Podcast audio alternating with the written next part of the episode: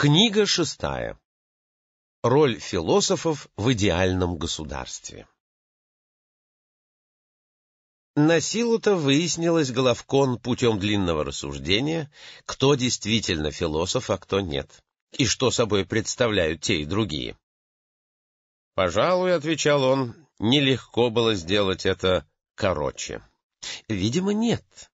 К тому же, мне кажется, это выяснилось бы лучше, — если бы надо было говорить только об одном, не вдаваясь в разбор многого другого при рассмотрении вопроса, в чем отличие справедливой жизни от несправедливой. А что у нас идет после этого? Что же иное, кроме того, что следует по порядку? Раз философы — это люди, способные постичь то, что вечно тождественно самому себе, а другие этого не могут и застревают на месте, блуждая среди множества разнообразных вещей, и потому они уже не философы, то спрашивается, кому из них следует руководить государством? Как же нам ответить на это подобающим образом? Кто выкажет способность охранять законы и обычаи государства, тех и надо назначать стражами. Это верно. А ясно ли, какому стражу надо поручать любую охрану? Слепому или тому, у кого острое зрение? Конечно, ясно. А чем лучше слепых те, кто по существу лишен знания сущности любой вещи и у кого в душе нет отчетливого ее образа? Они не способны, подобно художникам, усматривать высшую истину и, не теряя ее из виду, постоянно воспроизводить ее со всевозможной тщательностью, и потому им не дано, когда это требуется, устанавливать здесь новые законы о красоте, справедливости и благе, или уберечь уже существующие. Да, клянусь Зевсом, мало чем отличаются они от слепых. Так кого же мы поставим стражами? Их или тех, кто познал сущность каждой вещи, а вдобавок ничуть не уступает им в опытности, да и ни в какой другой части добродетели. Было бы нелепо избрать других, когда эти и вообще не хуже, да еще вдобавок выделяются таким огромным преимуществом. Не указать ли нам, каким образом будут они в состоянии обладать и тем, и другим? Конечно, это следует сделать. В начале этого рассуждения мы говорили, что прежде всего надо разобраться в природе этих людей. Я думаю, если относительно этого мы будем вполне согласны, то мы согласимся и с тем, что такие люди могут обладать обоими указанными свойствами, и что руководителями государств надо быть никому иному, как им. Как ты это понимаешь? Свойства философской души.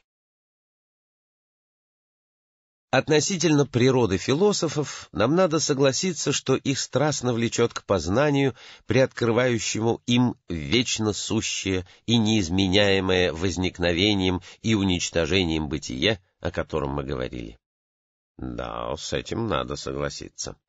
И надо сказать, что они стремятся ко всему бытию в целом, не упуская из виду, насколько это от них зависит, ни одной его части, ни малой, ни большой, ни менее, ни более ценной, то есть поступают так, как мы это раньше видели на примере людей чистолюбивых и влюбчивых. Ты прав. Посмотри вслед за этим, необходимо ли людям, которые должны стать такими, как мы говорим, иметь, кроме того, в своем характере еще и следующее. Что именно? Правдивость, решительное неприятие какой бы то ни было лжи, ненависть к ней и любовь к истине. Естественно, им необходимо это иметь. Не только, друг мой, естественно, но и во всех отношениях неизбежно любой человек, если он в силу своей природы охвачен страстным стремлением, ценит все, что сродни и близко предмету его любви. Верно. А найдешь ли ты что-либо более близкое мудрости, чем истина? То есть как? Разве может один и тот же человек любить и мудрость, и ложь? Ни в коем случае. Значит, тот, кто действительно любознателен, должен сразу же, с юных лет, изо всех сил стремиться к истине?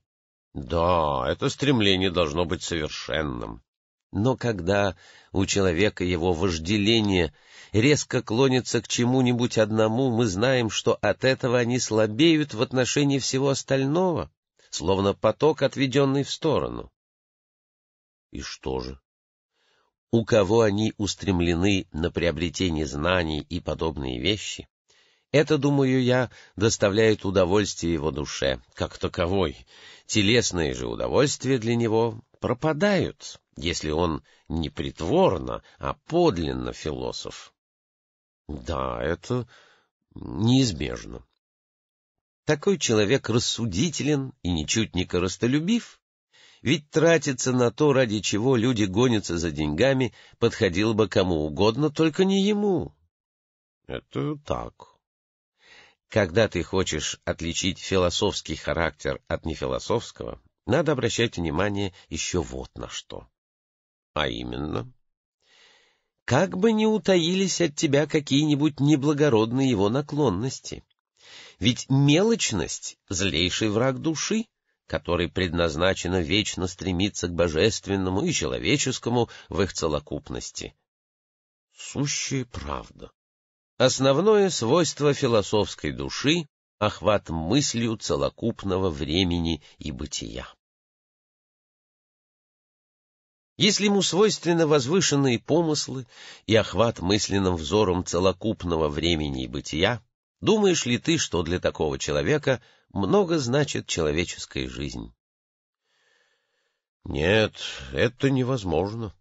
Значит, такой человек и смерть не будет считать чем-то ужасным. Менее всего. А робкой и неблагородной натуре подлинной философии, видимо, недоступна. По-моему, нет. Что же, человек порядочный, не коростолюбивый, а также благородный, не хвастливый, не робкий, может ли он каким-то образом стать неуживчивым и несправедливым. Это невозможно. Вот почему, рассматривая, философская ли душа у какого-нибудь человека или нет, ты сразу еще в его юные годы заметишь, справедливая ли она, кроткая ли или трудна для общения и дика. Конечно, замечу. И ты не упустишь из виду, думаю я, еще вот что. Что же именно? способен ли он к познанию или не способен. Разве ты можешь ожидать, что человек со временем полюбит то, над чем мучится и с чем едва справляется?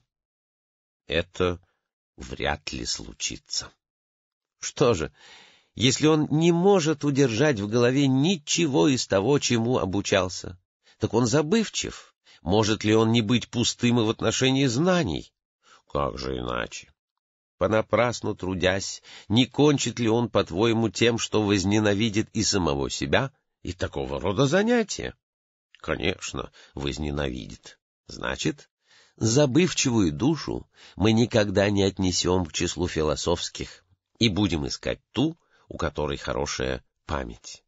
Безусловно. Природа философа отличается соразмерностью и врожденной тонкостью ума. Но можем ли мы сказать, что чуждая музам и уродливая натура будет иметь влечение к чему-либо иному, кроме несоразмерности? И что же? А как, по-твоему, истина сродни несоразмерности или соразмерности? Соразмерности. Значит, кроме всего прочего, требуется и соразмерность, и прирожденная тонкость ума, своеобразие которого делало бы человека восприимчивым к идее всего сущего. Да, конечно. Итак, разве, по-твоему, мы не разобрали свойств, каждый из которых, вытекая одно из другого, необходимо душе для достаточного и совершенного постижения бытия? Да, они для этого в высшей степени необходимы. Философу присущи четыре основные добродетели идеального государства.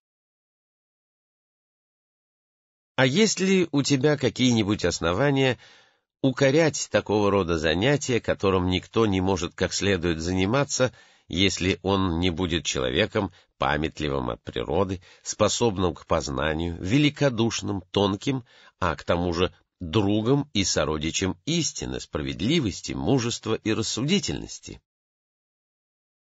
Даже Мом и тот не нашел бы к чему здесь придраться.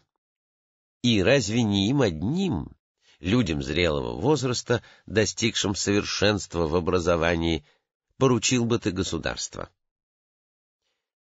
Тут вступил в разговор Адимант. Против этого, Сократ, никто не нашелся бы, что тебе возразить. Но ведь всякий раз, когда ты рассуждаешь так, как теперь, твои слушатели испытывают примерно вот что. Из-за непривычки задавать вопросы или отвечать на них, они думают, что рассуждение при каждом твоем вопросе лишь чуть-чуть уводит их в сторону, однако, когда эти чуть-чуть соберутся вместе, ясно обнаруживается отклонение и противоречие с первоначальными утверждениями. Как в шашках сильный игрок в конце концов закрывает неумелому ход, и тот не знает, куда ему податься, так и твои слушатели под конец оказываются в тупике, и им нечего сказать в этой своего рода игре, где вместо шашек служат слова. А по правде-то дело ничуть этим не решается. Я говорю, имею в виду наш случай, ведь сейчас всякий признается, что по каждому заданному тобой вопросу он не в состоянии тебе противоречить. Стоило бы, однако, взглянуть, как с этим обстоит на деле. Ведь кто устремился к философии не с целью образования, как это бывает, когда в молодости коснутся ее, а потом бросают, но, напротив, потратил на нее много времени, те большей частью становятся очень странными, чтобы не сказать совсем негодными, и даже лучшие из них под влиянием занятия, которые ты так расхваливаешь, все же делаются бесполезными для государства. Выслушав Адиманта, я сказал, — Так, по-твоему, те, кто так говорит, ошибаются? — Не знаю, но я с удовольствием услышал бы твое мнение ты услышал бы, что, по моему мнению, они говорят сущую правду. Тогда как же это согласуется с тем, что государством до тех пор не избавится от бед, пока не будут в них править философы, которых мы только что признали никчемными? Твой вопрос требует ответа с помощью уподобления. А, ты, видно, к уподоблениям не привык. Пусть будет так. Ты втянул меня в трудное рассуждение, да еще и вышучиваешь. Так выслушай же мое уподобление, чтобы еще больше убедиться, как трудно оно мне дается. По отношению к государству положение самых порядочных людей настолько тяжелое, что ничего не может быть хуже. Поэтому для уподобления приходится брать в их защиту и объединять между собой многие черточки, наподобие того, как художники рисуют козлоподобных оленей и так далее, смешивая различные черты. Так вот, представь себе такого человека, оказавшегося кормчим одного или нескольких кораблей. Кормчий и ростом, и силой превосходит на корабле всех, но он глуховат, а также близорук и мало смыслит в мореходстве. А среди моряков идет распря из-за управления кораблем. Каждый считает, что именно он должен править, хотя никогда не учился этому искусству, не может указать своего учителя и в какое время он обучался. Вдобавок они заявляют, что учиться этому нечего, и готовы разорвать на части того, кто скажет, что надо. Они осаждают кормчего просьбами и всячески добиваются, чтобы он передал им кормило. Иные его совсем не слушают, кое-кто отчасти, и тогда те начинают убивать этих и бросать их за борт. Одолев благородного кормчего с помощью мандрагоры, вина или какого-либо иного средства, они захватывают власть на корабле, начинают распоряжаться всем, что на нем есть, бражничают, пируют и, разумеется, направляют ход корабля именно так, как естественно для подобных людей. Вдобавок они восхваляют и называют знающим моряком, кормчим, сведущим в кораблевождении того, кто способен захватить власть силой, или же уговорив кормчего, а кто не таков, того они бронят, считая его никчемным. Они понятия не имеют о подлинном кормчем, который должен учитывать времена года, небо, звезды, ветры, все, что причастно его искусству, если он действительно намерен осуществлять управление кораблем, независимо от того, соответствует ли это чьим-либо желаниям или нет. Они думают, что невозможно приобрести такое умение, опытность и вместе с тем власть кормчего. Итак, раз подобные вещи наблюдаются на кораблях, не находишь ли ты, что при таком положении дел моряки назовут высокопарным болтуном и никудышником именно того, кто подлинно способен управлять? — Конечно, — отвечал Адимант. Я не думаю, чтобы, видя такую картину, ты нуждался в истолковании того, в чем ее сходство с отношением к подлинным философам в государствах. Ты ведь понимаешь, о чем я говорю. Вполне. Ты, прежде всего, растолкуй этот образ тому, кто удивляется, почему философы не пользуются в государствах почетом, и постарайся убедить его, что гораздо более удивительно было бы, если бы их там почитали. Я ему растолкую это. Еще раз о подлинных правителях государства. И скажи ему также, ты верно говоришь, что для большинства бесполезны люди, выдающиеся в философии. Но в бесполезности этой вели ему винить тех, кто не находит им никакого применения, а не этих выдающихся людей. Ведь неестественно, чтобы кормчий просил матросов подчиняться ему или чтобы мудрецы обивали пороги богачей. Ошибался тот, кто так острил. Естественно, как раз обратное будь то богач или бедняк, но если он заболел, ему необходимо обратиться к врачам. И всякий, кто нуждается в подчинении, должен обратиться к тому, кто способен править. Не дело правителя просить, чтобы подданные ему подчинялись, если только он действительно на что-нибудь годится. И не совершит ошибки тот, кто уподобит нынешних государственных деятелей морякам, о которых мы только что говорили, а людей, которых они считают никчемными и высокопарными, уподобит подлинным кормчим. Это в высшей степени правильно.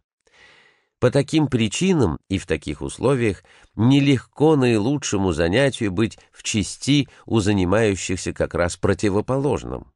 Всего больше и сильнее обязана философия своей дурной славой тем, кто заявляет, что это их дело заниматься подобными вещами. Упомянутый тобой хулитель философии говорил, что большинство обратившихся к ней — это самые скверные люди, а самые порядочные здесь бесполезны. И я согласился тогда, что ты говоришь верно. Разве не так? Да, так. Но мы уже разобрали причину бесполезности порядочных людей. Полностью разобрали.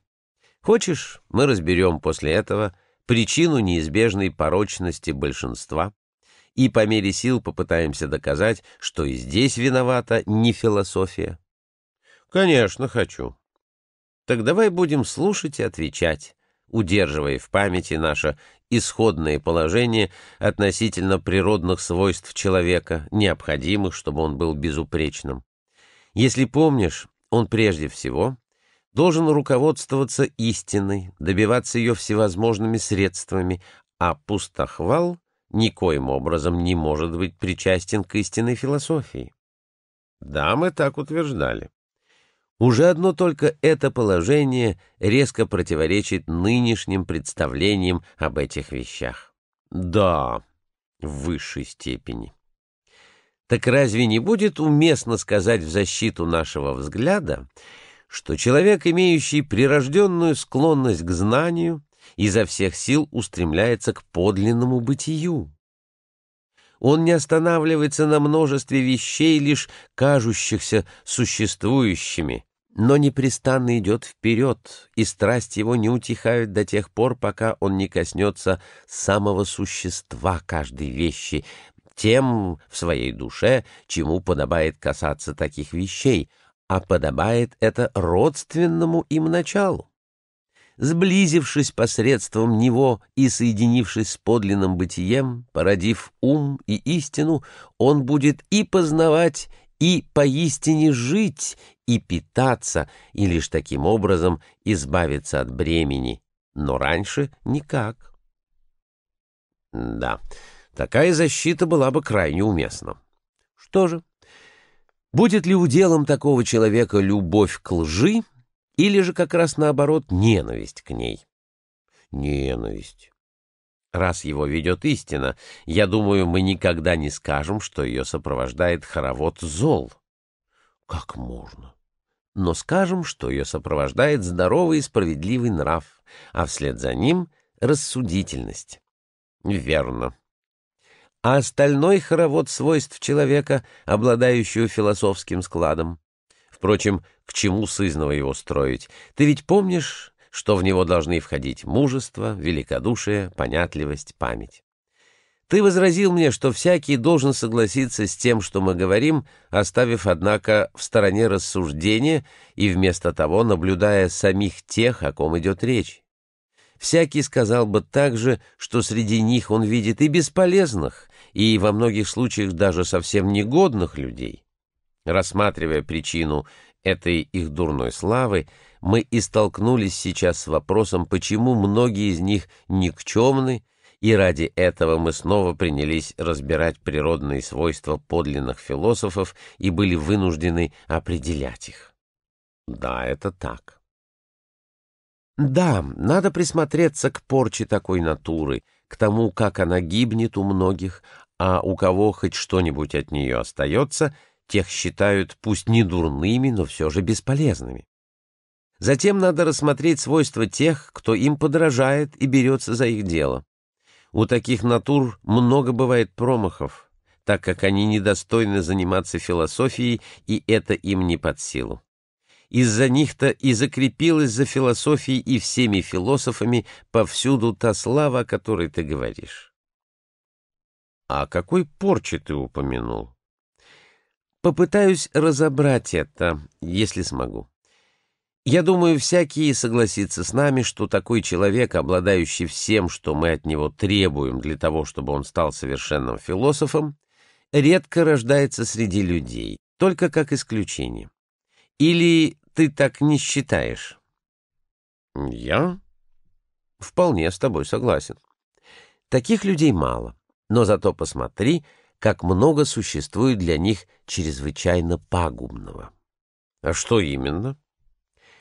Всякий до крайности удивится, если услышит, что каждое свойство, которое мы одобряли в подобных людях, оно-то как раз и губит душу им обладающую и отвлекает ее от философии. Я имею в виду мужество, рассудительность, вообще все, что мы разбирали. Да это странно слышать.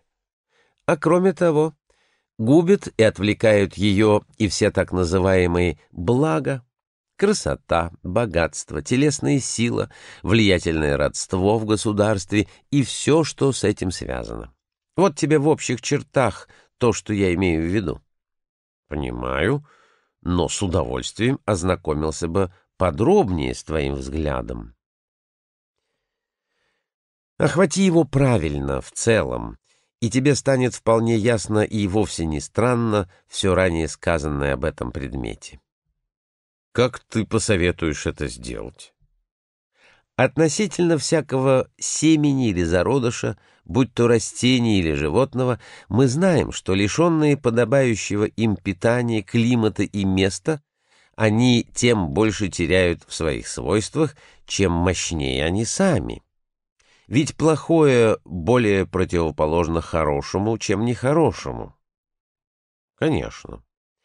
Есть ведь разумное основание в том, что при чуждом ей питании самая совершенная природа становится хуже, чем посредственная. Да, есть. Так не скажем ли мы, Адимант, точно так же, что и самые одаренные души при плохом воспитании становятся особенно плохими? Или ты думаешь, что великие преступления и крайняя испорченность бывают следствием посредственности, а не того, что пылкая натура испорчена воспитанием? Слабые же натуры никогда не будут причиной ни великих благ, ни больших зол. Я согласен с тобой. Если установленная нами природа философа получит надлежащую выучку, то, развиваясь, она непременно достигнет всяческой добродетели. Но если она посеяна и высажена на неподобающей почве, то выйдет как раз наоборот. Разве что придет ей на помощь кто-нибудь из богов. Или и ты считаешь, подобно большинству, будто лишь немногие молодые люди испорчены софистами, будто портят их некие частные лица, и только о них и стоит говорить. Между тем, кто так говорит, они-то и являются величайшими софистами, в совершенстве умеющими перевоспитывать и переделывать людей на свой лад, юношей и стариков, мужчин и женщин. Когда же они это делают? Тогда, когда густой толпой заседают в народных собраниях, либо в судах или в театрах, в военных лагерях, наконец, на каких-нибудь иных общих сходках и с превеликим шумом частью отвергают, частью одобряют чьи-либо выступления или действия, переходя меру и в том, и в другом. Они кричат, рукоплещут, и вдобавок их брань или похвала — гулким эхом отражаются от скал в том месте, где это происходит, так что шум становится вдвое сильнее. В таких условиях, что, как говорится, будет, по-твоему, у юноши на сердце? И какое воспитание, полученное частным образом, может перед этим устоять? Разве оно не будет смыто этой бранью и похвалой и унесено их потоком? Разве не признает юноша хорошим или постыдным то же самое, что они? Или не станет заниматься все тем же? Наконец, разве он не станет таким же сам? Это совершенно неизбежно, Сократ. А между тем мы еще не упоминали о величайшей необходимости. Какой же? О той, которую с помощью дела прибавляют к слову эти самые воспитатели и софисты, когда их речь не убеждает. Или ты не знаешь, что ослушника они карают лишением гражданских прав, денежными штрафами, а то и смертной казнью? Да, они весьма охотно прибегают к таким мерам. Какой же, по-твоему, иной софист или направленные против них доводы частных лиц их одолеют? Думаю, такого софиста нет. Да, нет. Даже и делать такую попытку было бы крайне безрассудно. Ведь не бывает, не бывало, да, по-моему, и не будет иного противоположного отношения к добродетели у тех, кто получил воспитание от большинства, то есть человеческое. Однако для божественного воспитания, мой друг, мы, согласно пословице, делаем исключение. Надо твердо знать, если что уцелело при таком устройстве государств, и все идет как следует, то своей сохранностью, скажешь ты, это все обязано божественному уделу, и ты будешь прав. Да, мне кажется, что дело обстоит не иначе. Вдобавок, убедись еще вот в чем. В чем же?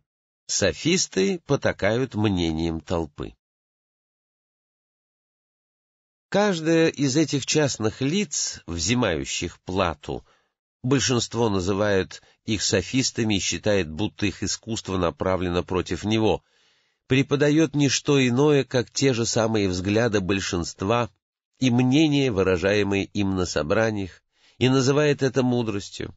Все равно, как если бы кто-нибудь, ухаживая за огромным и сильным зверем, изучил бы его нрав и желания, знал бы, с какой стороны к нему подойти, каким образом можно его трогать, в какую пору и от чего он свирепеет или успокаивается, при каких обстоятельствах привык издавать те или иные звуки и какие посторонние звуки укращают его либо приводят в ярость, Изучив все это путем обхождения с ним и длительного навыка, он называет это мудростью. И, как бы составив руководство, обращается к преподаванию, ничего, по правде сказать, не зная относительно взглядов большинства и его вожделений, что в них прекрасно или постыдно, хорошо или дурно, справедливо или несправедливо, но обозначая перечисленное соответственно мнением этого огромного зверя. Что тому приятно, он называет благом, что тому тягостно — злом, и не имеет никакого иного понятия об этом, но называет справедливым и прекрасным то, что необходимо. А насколько по существу различна природа необходимого и благого, он не видит и не способен показать это другому человеку. И раз он таков, скажи ради Зевса, не странным ли показался бы он тебе воспитателем? Мне? Да. А чем же отличается от него тот, кто мудростью считает уже и то, если он подметил, что не нравится, а что нравится собранию большинства самых различных людей, будь то в живописи, музыке или даже в политике? Если, общаясь с ними, он выставляет на показ свои поэтические или иные произведения, либо свое служение государству, он делает это большинство своим властелином сильнее, чем это вызывается необходимостью, и тогда в силу так называемой диамедовой нужды он выполняет то, что одобряет большинство. А действительно ли это хорошо или прекрасно, Разве слышал ты когда-либо, чтобы кто-то из них отдавал себе в этом отчет, и это не вызывало бы смеха? Думаю, что и никогда не услышу. Так вот, учитывая все это, припомни то, о чем говорили мы раньше. Возможно ли, чтобы толпа допускала и признавала существование красоты самой по себе, а не многих красивых вещей или самой сущности каждой вещи, а не множество отдельных вещей. Это совсем невозможно.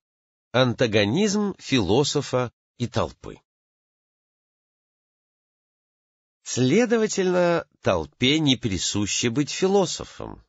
Нет, не присуще. И значит, те, кто занимается философией, неизбежно будут вызывать ее порицание. Да, неизбежно и порицание со стороны тех частных лиц, которые, общаясь с чернью, стремятся ей угодить.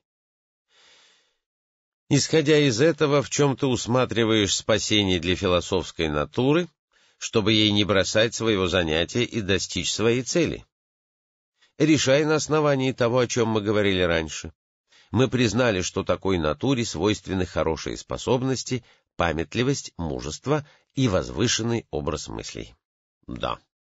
Такой человек с малых лет будет первым среди всех, особенно если и телом он уродился таким, как душой. Почему бы ему и не быть? А его близкие сограждане захотят найти ему применение в своих делах, когда он подрастет. Как же иначе? Значит, они будут припадать к нему с просьбами и оказывать ему почет, чтобы подольститься и заранее заручиться его могущественным покровительством. Да, это часто бывает. Что же будет делать, по-твоему, подобный человек среди таких людей, особенно если он будет принадлежать к числу граждан великого государства и будет в нем богатым и знатным, а к тому же статным и привлекательным на вид? Не появятся ли у него необычные притязания? Не станет ли он считать себя способным распоряжаться делами и эллинов, и варваров, и не занесется ли он высоко, преисполнившись высокомерии и пустой самонадеянности вопреки разуму? Все это более чем возможно. Если кто-нибудь, несмотря на такое его состояние, спокойно подойдет к нему и скажет ему правду, то есть, что ума у него нет, а не мешало бы его иметь, но что поумнеть можно, если только подчинить себя этой цели приобретения ума, легко ему будет, по-твоему, выслушать это среди стольких бед? Вовсе нелегко. Если же кто-нибудь, хотя бы один человек, благодаря своей хорошей природе и близости к таким учениям, склонится на сторону философии, чувствуя к ней влечение, как должны мы ожидать, поступят в этом случае ее противники, понимая, что для них потеряна возможность использовать его как союзника? Разве не прибегнут они к любым действиям и к любым доводам, чтобы переубедить его, и чтобы его наставник не имел успеха? Разве не будут они строить козни и частным образом, и в общественном порядке, привлекая его к судебной ответственности? Это неизбежно. Так может ли статься, чтобы такой человек занимался философией? Не очень-то. Видишь, мы неплохо тогда сказали, что даже сами особенности философской натуры — когда она оказывается в плохих условиях, бывают каким-то образом виной тому, что человек бросает этим заниматься. Причиной бывают и так называемые блага, богатство и всякого рода обеспеченность. Это было правильно сказано. Вот в чем гибель и вот как велика, друг мой, порча лучших натур, предназначенных для благороднейшего занятия. И вообще-то подобные натуры — редкость, как мы утверждаем. К их числу относятся и те люди, что причиняют величайшее зло государствам и частным лицам, и те, что творят добро, если их влечет к нему. Мелкая же натура никогда не совершит ничего великого ни для частных лиц, ни для государства. Сущая правда. Когда таким образом от философии отпадают те люди, которым всего больше надлежит ею заниматься, она остается одинокой и незавершенной, а сами они ведут жизнь и неподобающую, и неистинную. К философии, раз она осиротела и лишилась тех, кто ей сродни, приступают уже другие лица, вовсе ее недостойные. Они позорят ее и навлекают на нее упрек в том, за что как раз и порицают ее, по твоим словам, ее хулители, говоря, будто с ней имеют дело люди либо ничего не стоящие, либо же в большинстве своем заслуживающие всего самого худшего. Действительно, так об этом и говорят. И правильно говорят. Ведь иные людишки чуть увидят, что область эта опустела, а между тем полна громких имен и показной пышности, тотчас же, словно те, кто из темницы убегает в святилище, с радостью делают скачок прочь от ремесла к философии, особенно те, что половчее в своем ничтожном дельце.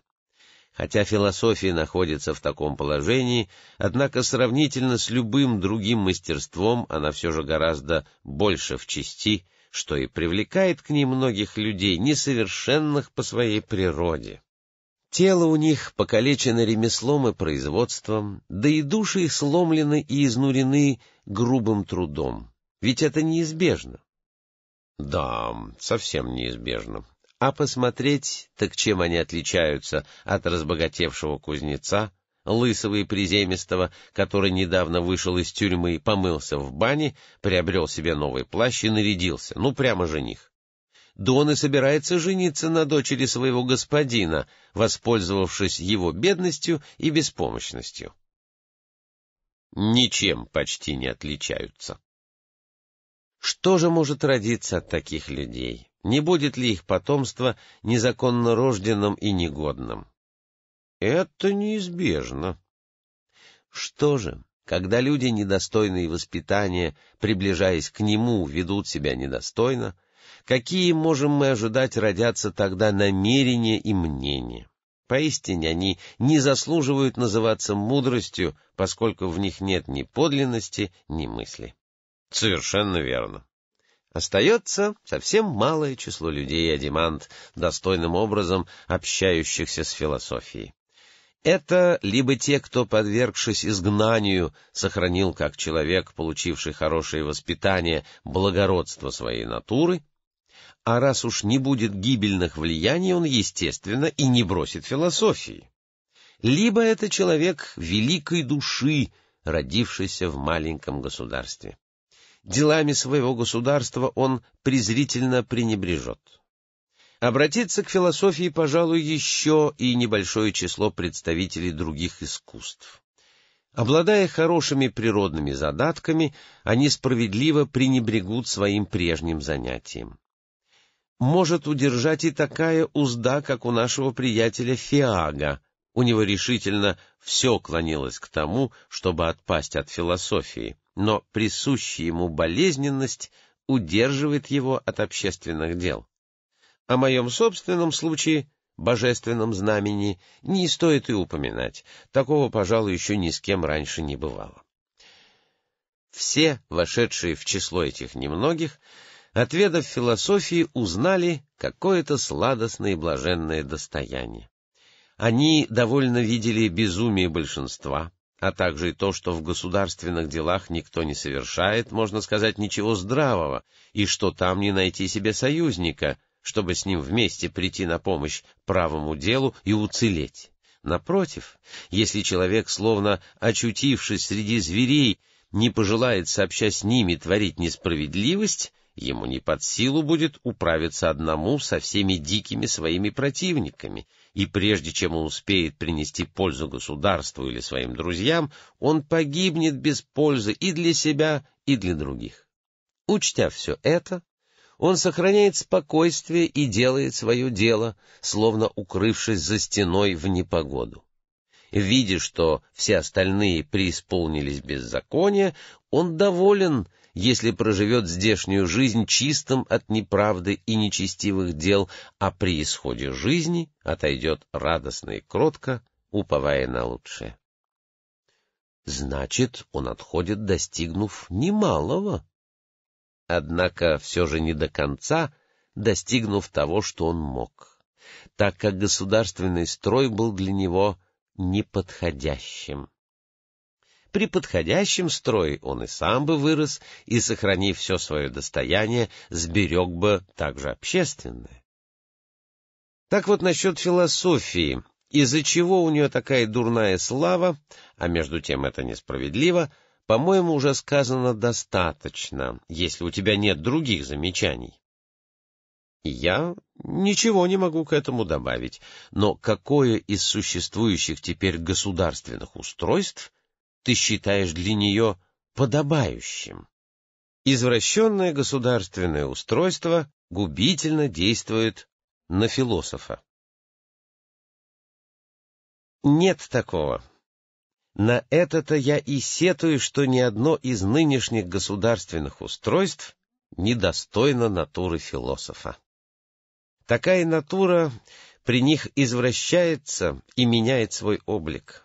Подобно тому, как иноземные семена, пересаженные на чуждую им почву, теряют свою силу и приобретают свойства местных растений, так и подобные натуры в настоящее время не осуществляют своих возможностей, получая чуждый им склад. Но стоит такой натуре очутиться в государстве, превосходно устроенном, как и она сама, вот тогда-то и обнаружится, что она и в самом деле божественна.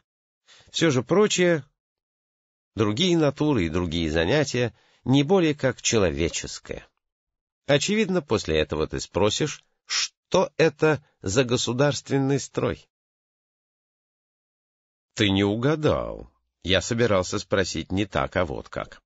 Другой ли это строй, или же тот самый, который мы разбирали, основывая наше государство? В общем, это он. Ведь и тогда было сказано, что в государстве всегда должна существовать некая часть, придерживающаяся такого же взгляда, как и ты, когда как законодатель устанавливал законы. Да, это было сказано. Но не было достаточно разъяснено, так как вы, заранее охваченные страхом, решили, что рассмотрение этого вопроса будет длительным и трудным. Впрочем, и все остальное тоже совсем нелегко разобрать. Что именно? Способы избежать неверного применения философии в государстве. Каким образом применять философию так, чтобы государство от этого не пострадало? Ведь все великое неустойчиво, а прекрасное, по пословице, действительно трудно. Однако наше доказательство лишь тогда будет доведено до конца, если и это станет очевидным. Препятствием будет служить не отсутствие желания, а разве что недостаток сил. Ты сейчас сам увидишь мое усердие. Посмотри, как настойчиво и отважно я решаюсь сказать, что государство должно приниматься за это дело совсем противоположным образом, чем теперь. А как? В настоящее время, если кто и касается философии, так это подростки, едва вышедшие из детского возраста. Прежде чем обзавестись домом и заняться делом, они, едва приступив к труднейшей части философии, бросают ее, в то же время изображая из себя знатоков. Труднейшим же я нахожу в ней то, что касается доказательств. Впоследствии, если по совету других, тех, кто занимается философией, они пожелают стать их слушателями, то считают это великой заслугой, хоть и полагают, что заниматься этим надо лишь между прочим а к старости они, за немногими исключениями, угасают скорее, чем Гераклитово солнце, поскольку никогда уже не загораются снова. А как же надо заниматься философией? Совершенно иначе. Подростки и мальчики должны получать воспитание и изучать философию соответственно их юному возрасту, непрестанно заботясь о своем теле, пока не растут и мужают. Философия это будет в помощь. С возрастом, когда начнет совершенствоваться их душа, они должны напряженно ее упражнять. Когда же их силы иссякнет, и не по плечу будут им гражданские и воинские обязанности, Тогда, наконец, наступит для них приволье. Ничем иным они не будут заниматься, разве что, между прочим, коль скоро они намерены вести блаженную жизнь, а скончавшись, добавить к прожитой жизни подобающий потусторонний удел. Правду сказать, Сократ, ты, по-моему, говоришь с увлечением, однако, думаю я, большинство слушателей, начиная с Фросимаха, с еще большим увлечением стали бы тебя возражать, ведь ты их ни в чем не убедил. Не ссорь меня с Фросимахом. Мы только что стали друзьями, да и раньше не были врагами я не оставлю неиспробованным ни одного средства, пока мне не удастся убедить и его, и остальных, или пока я не принесу им хоть какой-нибудь пользы в той их жизни, когда, вновь родившись, они опять столкнутся с подобными вопросами. Ты загадываешь совсем ненадолго. Это ничтожный срок в сравнении с вечностью. А что большинство людей не верит словам другого, это не диво, ведь они никогда не видали того, о чем мы сейчас говорим.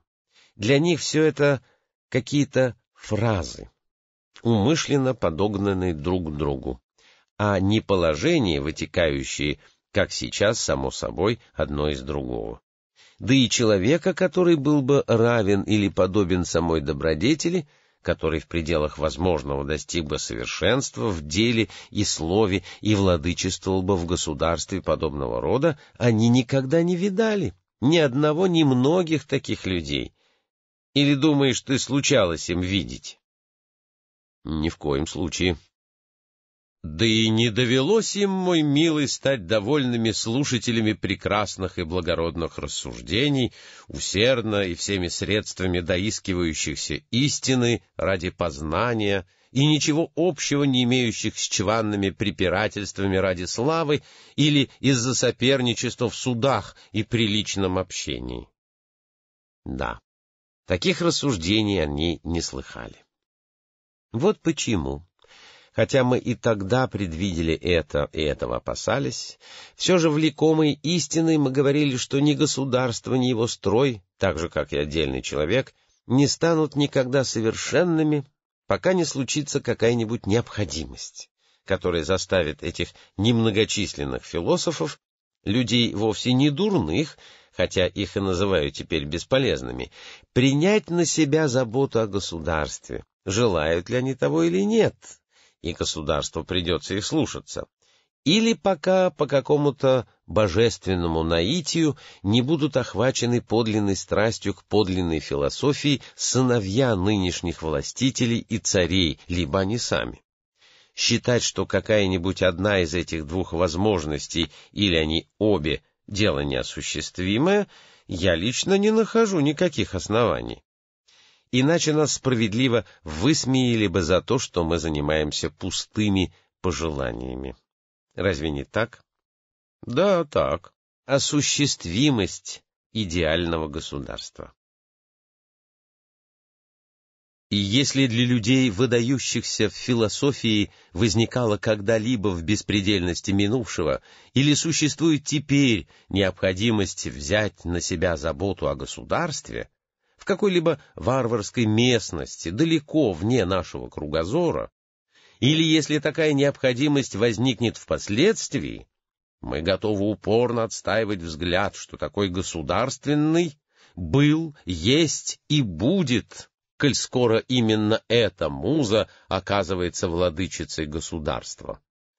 Осуществление такого строя вполне возможно, и о невозможном мы не говорим, а что это трудно, признаем и мы. И я с этим согласен. Но ты скажешь, что большинство с этим все-таки не согласно. Пожалуй. Милый мой, не стоит так уж винить большинство. Оно переменит свое мнение, если ты без резкости, мягко опровергнешь дурную славу любви к познанию, покажешь, каковы, по-твоему, философы, и определишь их природу и занятия, чтобы большинство не думало, будто ты говоришь о тех, кого оно само считает философами. Если оно так взглянет на них, право же, ты скажешь, что у него составилось уже другое мнение, и оно по-другому о них отзывается. Уж не думаешь ли ты, что кто-нибудь станет относиться с раздражением к тому, кто не раздражителен, и с завистью к тому, кто независтлив? Предвосхищаю твой ответ и скажу, что, по-моему, столь тяжелый нрав встречается у очень немногих людей, большинству уже не свойствен.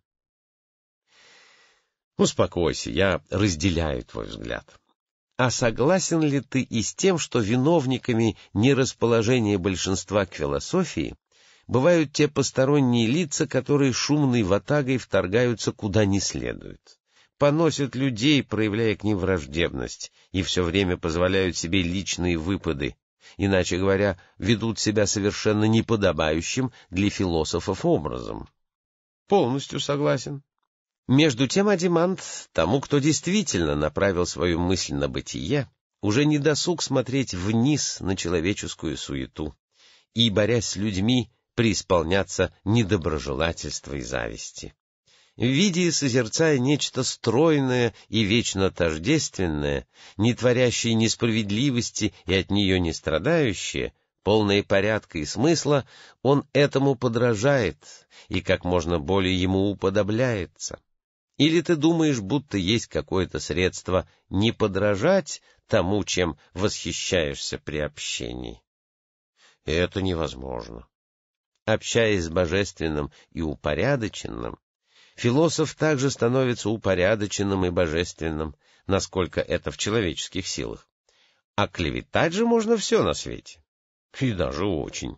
Так вот, если у философа возникнет необходимость позаботиться о том, чтобы внести в частный и общественный быт людей то, что он там усматривает, и не ограничиваться собственным совершенствованием, думаешь ли ты, что из него выйдет плохой мастер по части рассудительности, справедливости и всей вообще добродетели, полезной народу?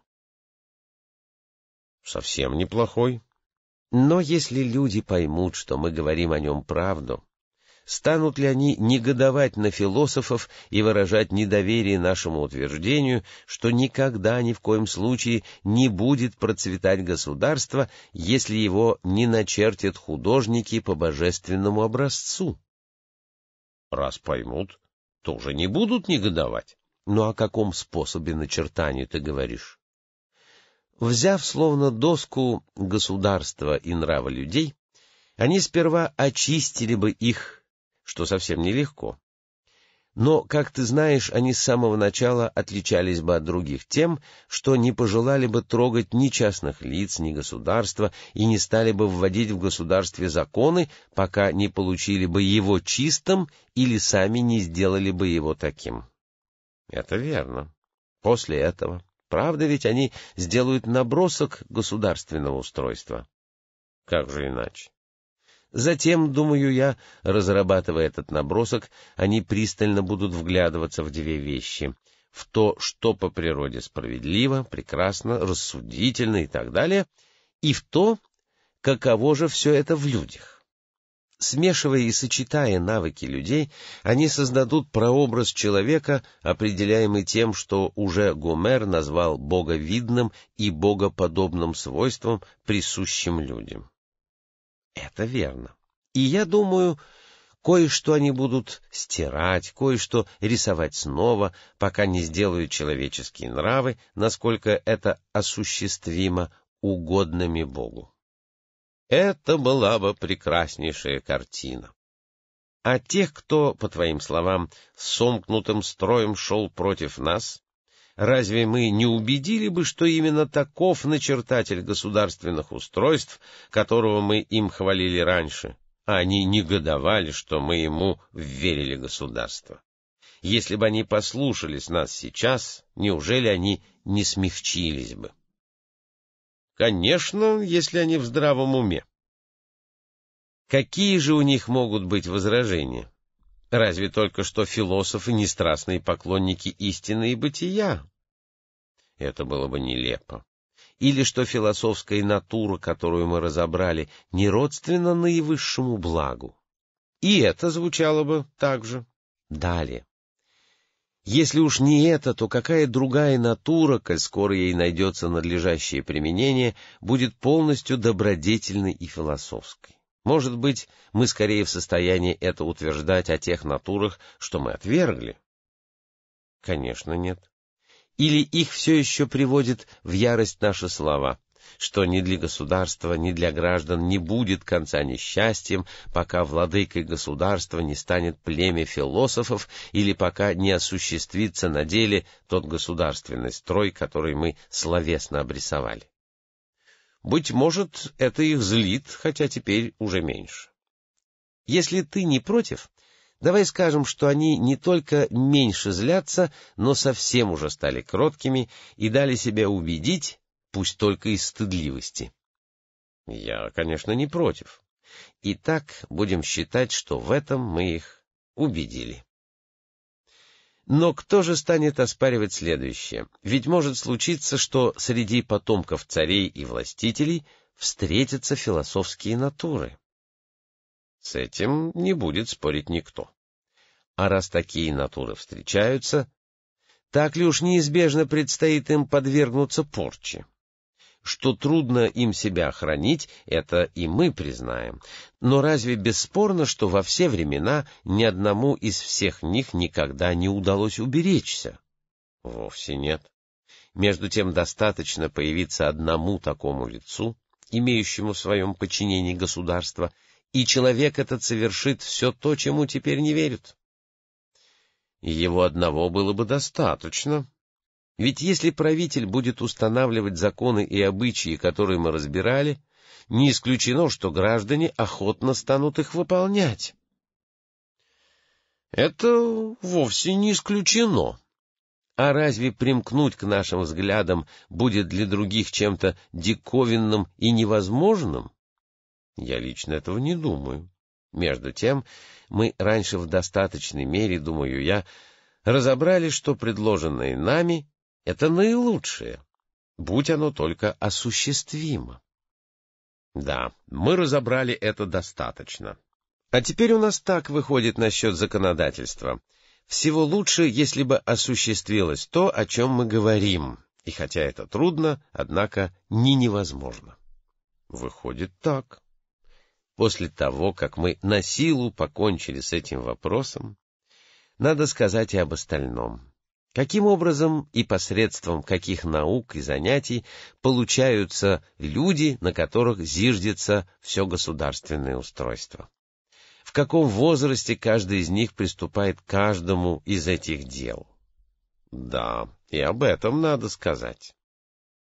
Я ничего не выгадал, стараясь раньше опустить тягостный вопрос, касающийся обзаведения женами, деторождения и назначения на правительственные должности. Я знал тогда, что полная правда будет неприятна и тяжела. Но все равно вышло, что необходимость рассмотрения этого вопроса сейчас нисколько не меньше. Впрочем, что касается жены детей, это уже выполнено, а вот насчет правителей приходится приниматься за разбор как бы сызного.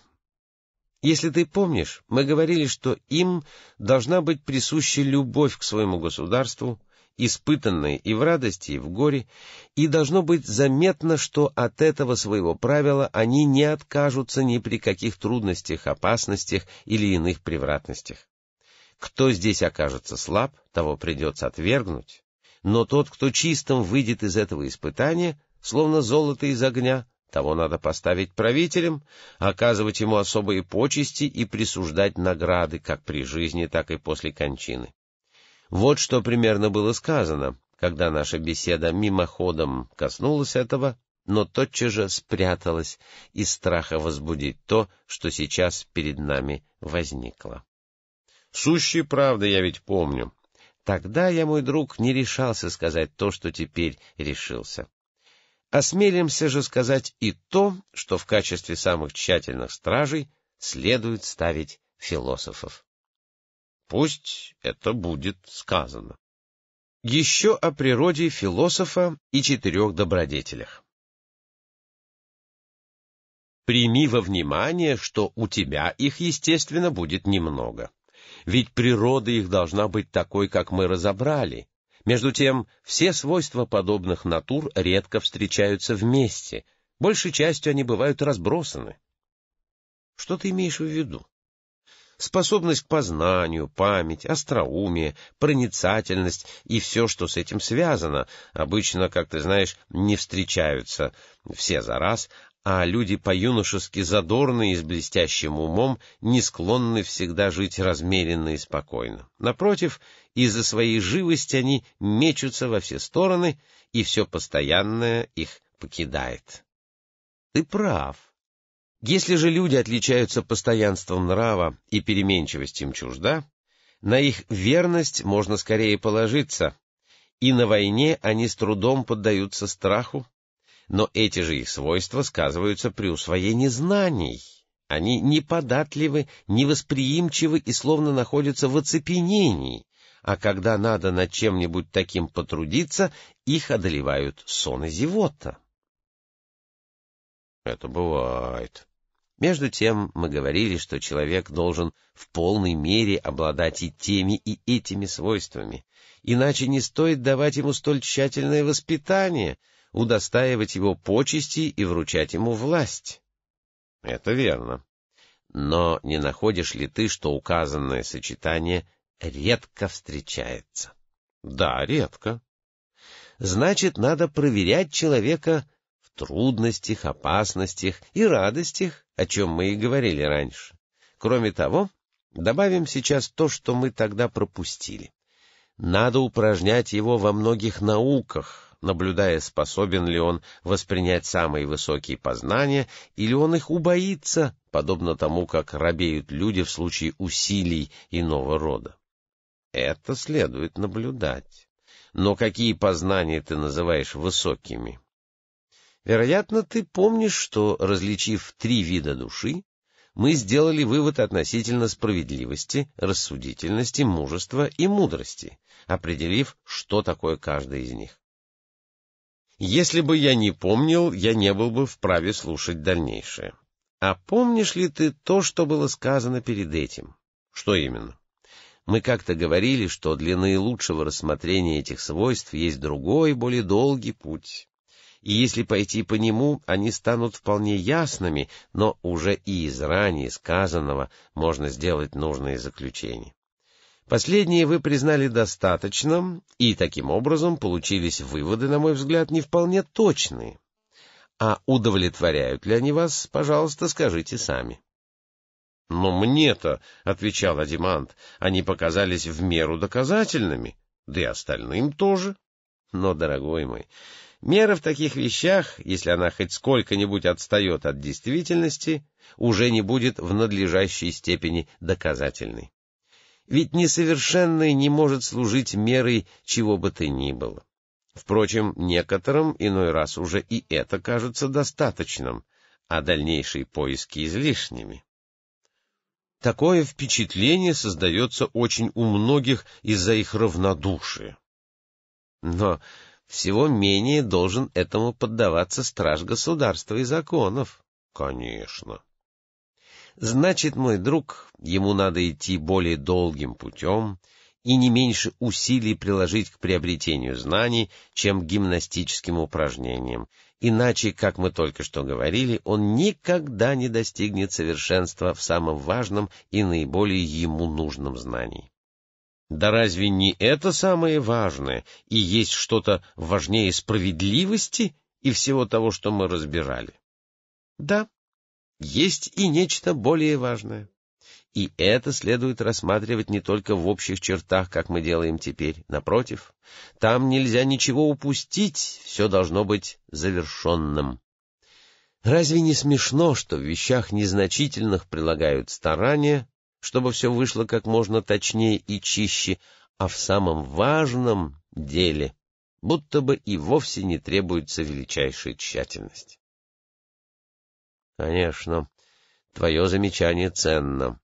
Но что такое это важнейшее знание и о чем оно, как ты считаешь? Или ты думаешь, тебя отпустят, не задав этого вопроса? Идея Эйдос благо. На это я не слишком рассчитываю. Пожалуйста, задавай вопросы и ты.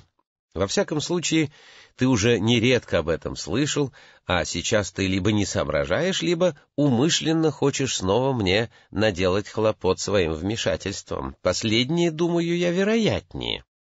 Ты часто уже слышал «идея блага» — вот это самое важное знание. Ею обусловлена пригодность и полезность справедливости и всего остального. Ты сейчас почти, наверное, знал, что я именно так скажу, и вдобавок, что идею эту мы недостаточно знаем. А коль скоро не знаем, то без нее, даже если у нас будет наибольшее количество сведений обо всем остальном, уверяю тебя, ничто не послужит нам на пользу. Это вроде того, как приобрести себе какую-нибудь вещь, не думая о благе, которое она принесет. Или ты думаешь, главное дело в том, чтобы приобрести побольше имущества, не думая о том, хорошее ли оно? Может быть, надо понимать все, что угодно, а о прекрасном и благом вовсе не помышлять. Клянусь Зевсом, я этого не думаю. Но ведь ты знаешь, что, по мнению большинства, благо состоит в удовольствии, а для людей более тонких — в понимании. Конечно. И знаешь, мой друг, те, кто держится этого взгляда, не в состоянии указать, что представляет собой это понимание, но в конце концов бывают вынуждены сказать, будто оно есть понимание того, что хорошо. Это просто смешно. Еще бы не смешно. Если, упрекая нас в неведении блага, они затем говорят с нами как с ведающими это, называя благом понимание того, что хорошо. Как будто нам станет понятно, что они говорят, если они будут часто произносить слово «благо». Сущая правда. Что же, те, кто определяет благо как удовольствие, меньше ли исполнено заблуждений? Разве им не приходится признать, что бывают дурные удовольствия? И даже очень дурные. Выходит, думаю я, что они признают, будто благо и зло одно и то же. Разве нет? Именно так. Следовательно, ясно, что во всем этом очень много спорного. Конечно. Далее. Разве не ясно и это? В качестве справедливого и прекрасного многие выбрали бы то, что кажется им таким, хотя бы оно и не было им на самом деле, и, соответственно, действовали бы, приобретали и выражали бы свои мнения. Что же касается блага, здесь никто не довольствуется обладанием мнимого, но все ищут подлинного блага, а мнимым всякий пренебрегает. Безусловно. К благу стремится любая душа, и ради него все совершает. Она предчувствует, что есть нечто такое, но ей трудно и не хватает сил понять, в чем же оно состоит. Она не может на это уверенно опереться, как на все остальное. Вот почему она терпит неудачу и в том остальном, что могло бы быть ей на пользу. Неужели мы скажем, что и те лучшие в государстве люди, которым мы готовы все верить, тоже должны быть в таком помрачении относительно этого важного предмета? Ни в коем случае. Я думаю, что справедливость и красота если неизвестно, в каком отношении они суть блага, не найдут для себя достойного стража в лице человека, которому это неведомо. Да, я предвижу, что без этого никто и не может их познать. Ты верно предвидишь.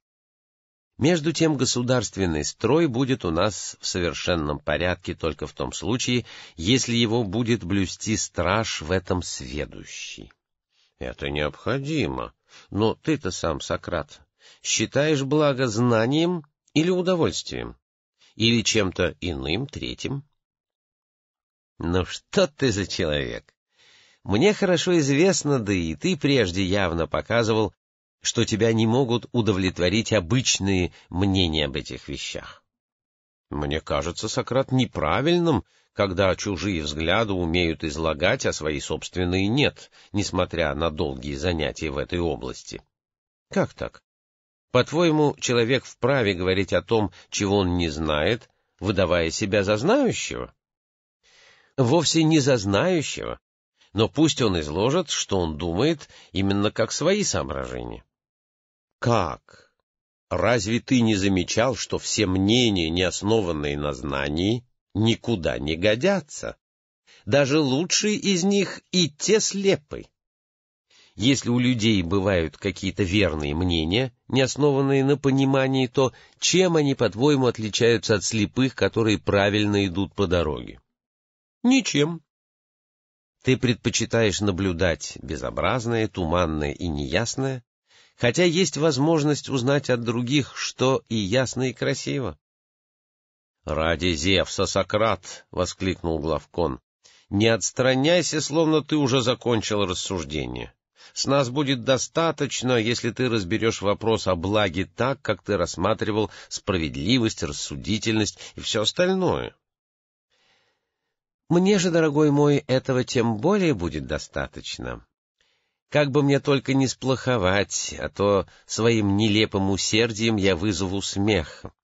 Но, мои милые, что такое благо само по себе, это мы пока оставим в стороне, потому что, мне кажется, оно выше тех моих мнений, которых можно было достигнуть при нынешнем нашем размахе.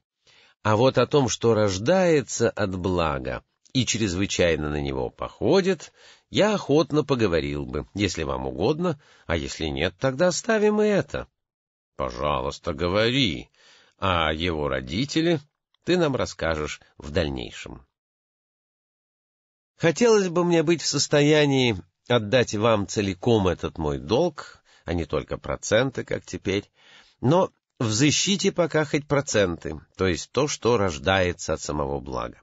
Однако берегитесь, как бы я нечаянно не провел вас, представив неверный счет. Мы остережемся по мере сил, но ты продолжай все же только заручившись вашим согласием и напомнив вам о том, что мы с вами уже говорили раньше, да и вообще нередко упоминали. А именно, мы считаем, что есть много красивых вещей, много благ и так далее, и мы разграничиваем их с помощью определения. Да, мы так считаем.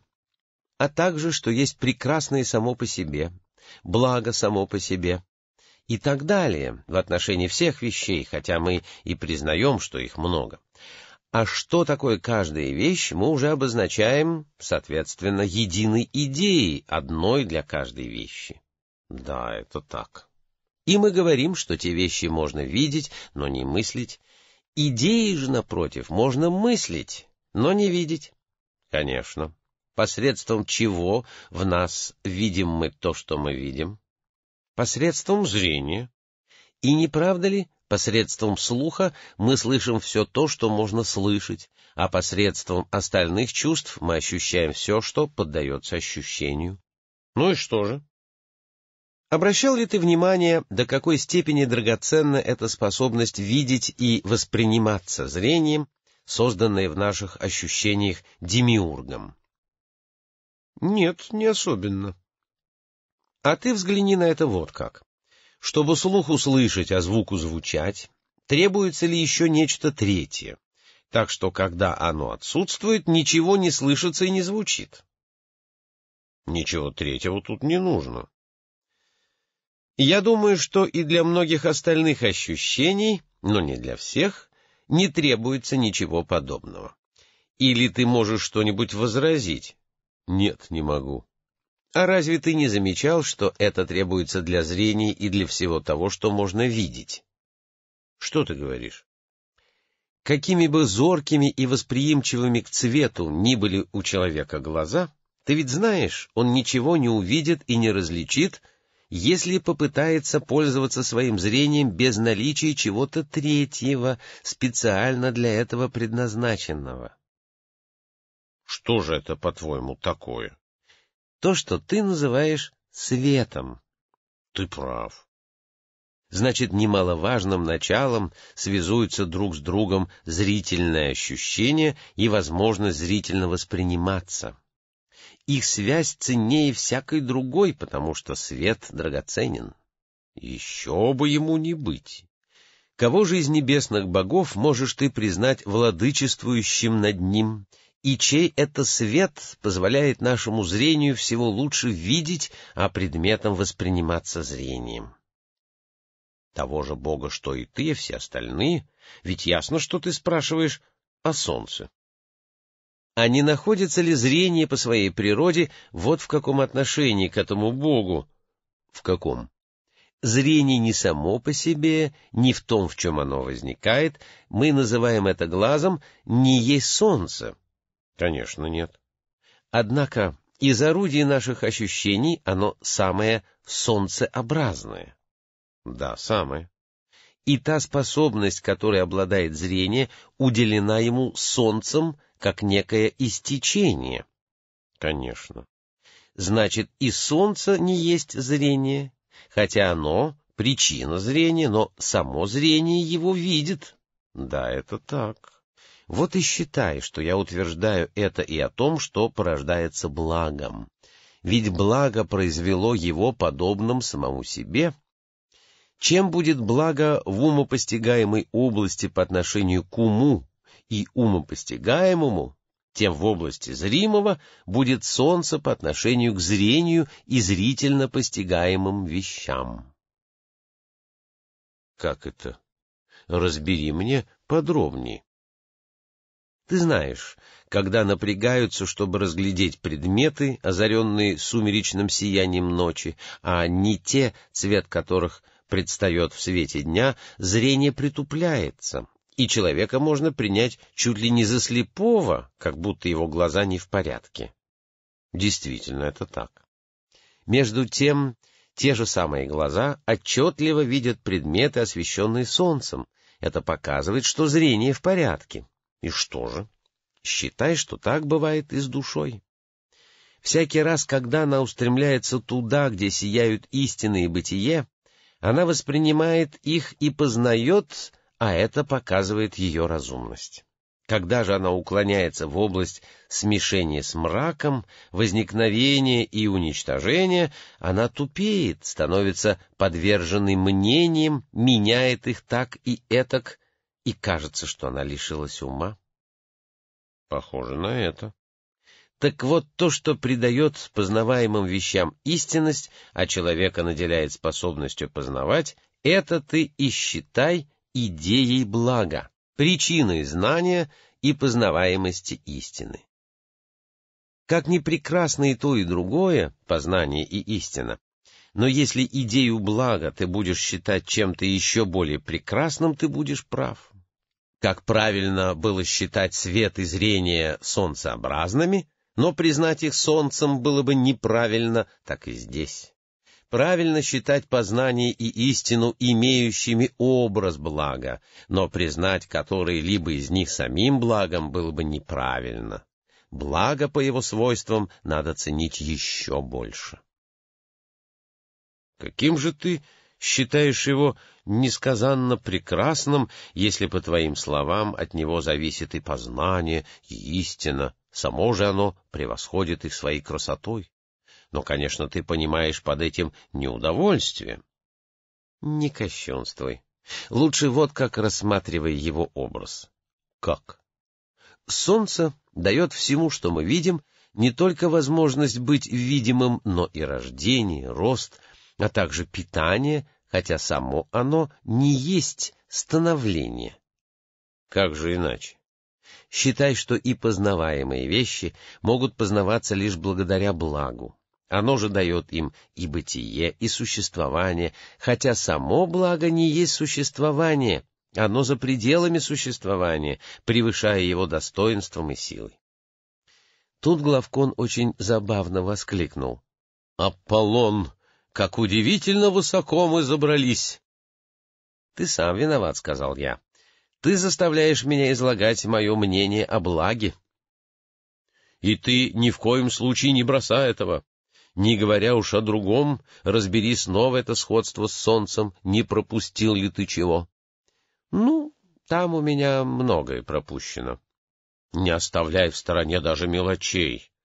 Думаю, слишком много. Впрочем, насколько это сейчас возможно, постараюсь ничего не пропустить. Непременно постарайся. Мир умопостигаемый и мир видимый. Так вот, считай, что есть двое владык, как мы и говорили, один надо всеми родами и областями умопостигаемого, другой, напротив, надо всем зримым.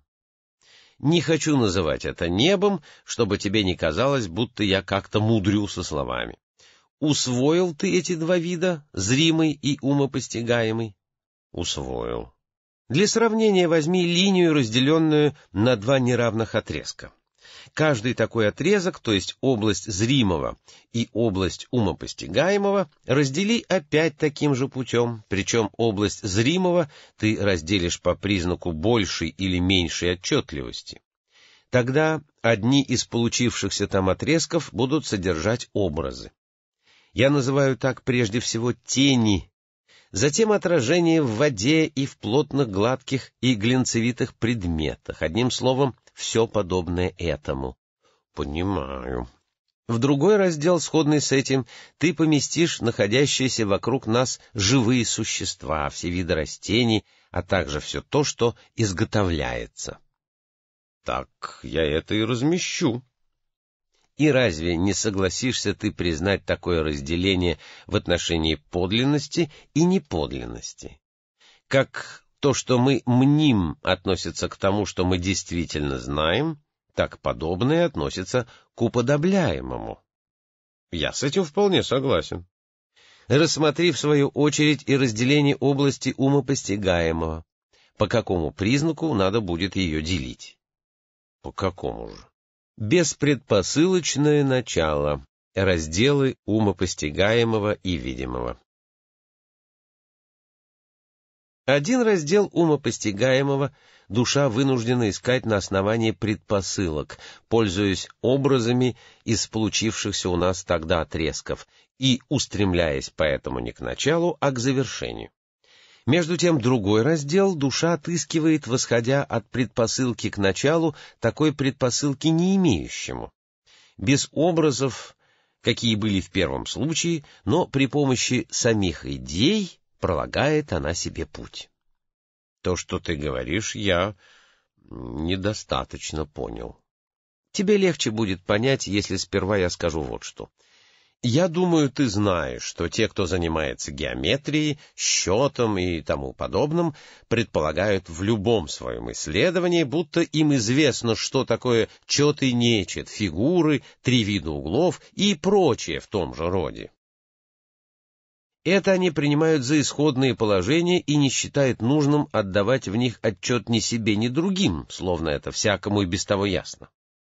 Исходя из этих положений, они разбирают уже все остальное и последовательно доводят до конца то, что было предметом их рассмотрения. Это-то я очень хорошо знаю. Но ведь когда они вдобавок пользуются чертежами и делают отсюда выводы, их мысль обращена не на чертеж, а на те фигуры, подобием которых он служит. Выводы свои они делают только для четырехугольника самого по себе и его диагонали, а не для той диагонали, которую они начертили. Так и во всем остальном. То же самое относится к произведениям ваяния и живописи. От них может падать тень и, возможно, их отражение в воде, но сами они служат лишь образным выражением того, что можно видеть не иначе, как мысленным взором. Ты прав. Вот об этом виде умопостигаемого я тогда и говорил.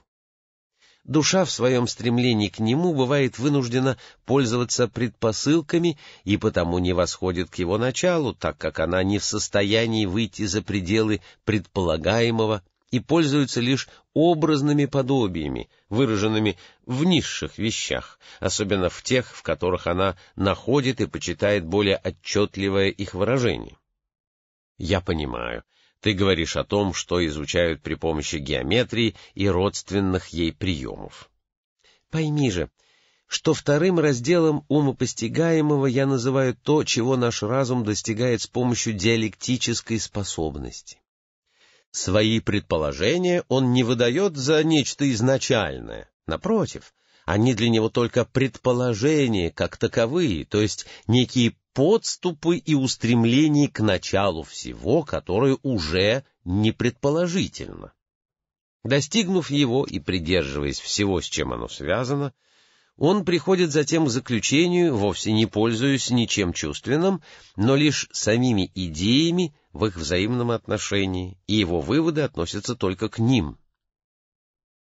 Я понимаю хотя и не в достаточной степени. Мне кажется, ты говоришь о сложных вещах.